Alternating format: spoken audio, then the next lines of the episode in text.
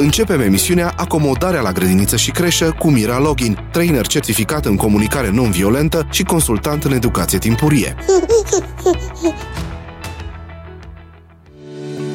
Cât durează adaptarea la grădiniță? Durează atâta timp cât este nevoie. Durează până când copilul începe să prindă încredere în el și în mediu. Durează până când vede că se poate descurca și fără mama, până când percepe că mediul cel nou este sigur pentru a-și crea o nouă rutină și un nou acasă în afara casei.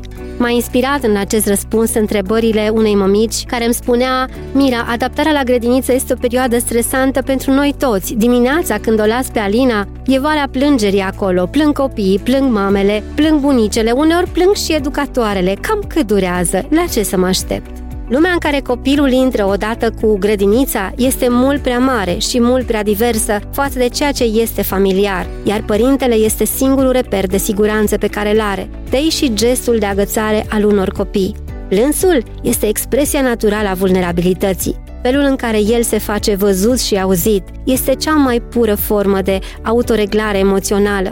Atunci când există un adult care însoțește copilul care plânge, acțiunea sa îngrijește siguranța emoțională a copilului, adică nu îi distrage atenția de tipul Ia, uite, ce mașinuță frumoasă! Sau îl descurajează Cine a mai văzut un copil de grădiniță să plângă? Sau îl oprește prin alte metode de tipul Oprește-te că nu mai poți respira atunci când acceptăm plânsetul copilului, contribuim la sănătatea lui emoțională și întărim atașamentul sănătos dintre noi și copil.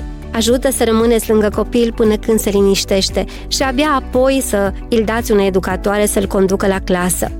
De exemplu, i-ar putea aduce confort să-l țineți în brațe sau în poală, desigur dacă copilul acceptă contactul fizic. Dacă nu, rămâneți înșezut lângă el, priviți-l, inspirați și expirați împreună cu el. Îl ajută să-și regleze echilibrul interior și așteptați în tăcere cu toată atenția îndreptată spre el. Însă dacă doriți să-i vorbiți, îi puteți spune ceva de genul Mă gândesc că ți este greu să mă vezi că plec în timp ce tu rămâi la grădiniță.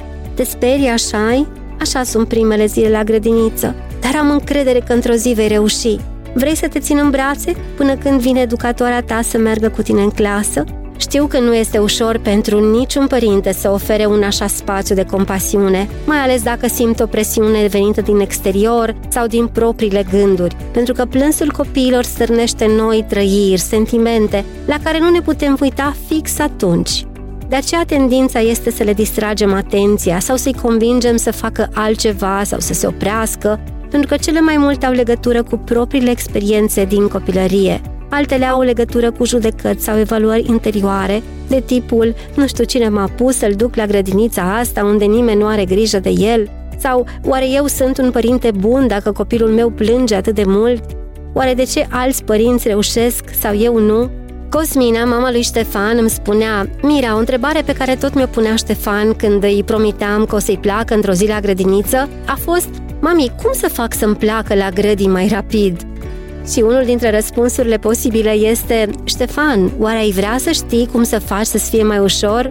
Copilul simte greutatea separării. Frica ia din energia pentru joacă și bucuria de a explora mediul, iar odată cu ea apar și alte emoții pe care le simte în corp precum o greutate. Și el își dorește să-i fie mai ușor, iar o astfel de întrebare parcă vine și în sprijinul părintelui.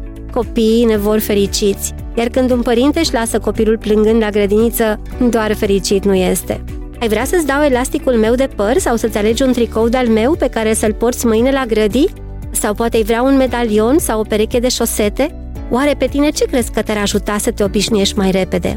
Acestea sunt niște exemple de întrebări de conectare pe care le puteți avea în conversațiile de dinainte de a pleca la grădiniță. Pot fi cu o seară înainte, pot fi chiar în dimineața în care vă pregătiți, pentru că în felul acesta îi arăți copilului tău că este și el în control și el poate să decidă cum să aleagă pentru el, iar punându-i întrebări, îl ajută să se cunoască mai bine și să învețe să își exprime acest lucru. Nu renunțați, chiar dacă rezultatele nu vin cum le așteptați voi, și continuați să credeți că faceți tot ce este mai bine pentru copil și rămâneți alături de el, pentru că nu este doar procesul lui, ci și al vostru.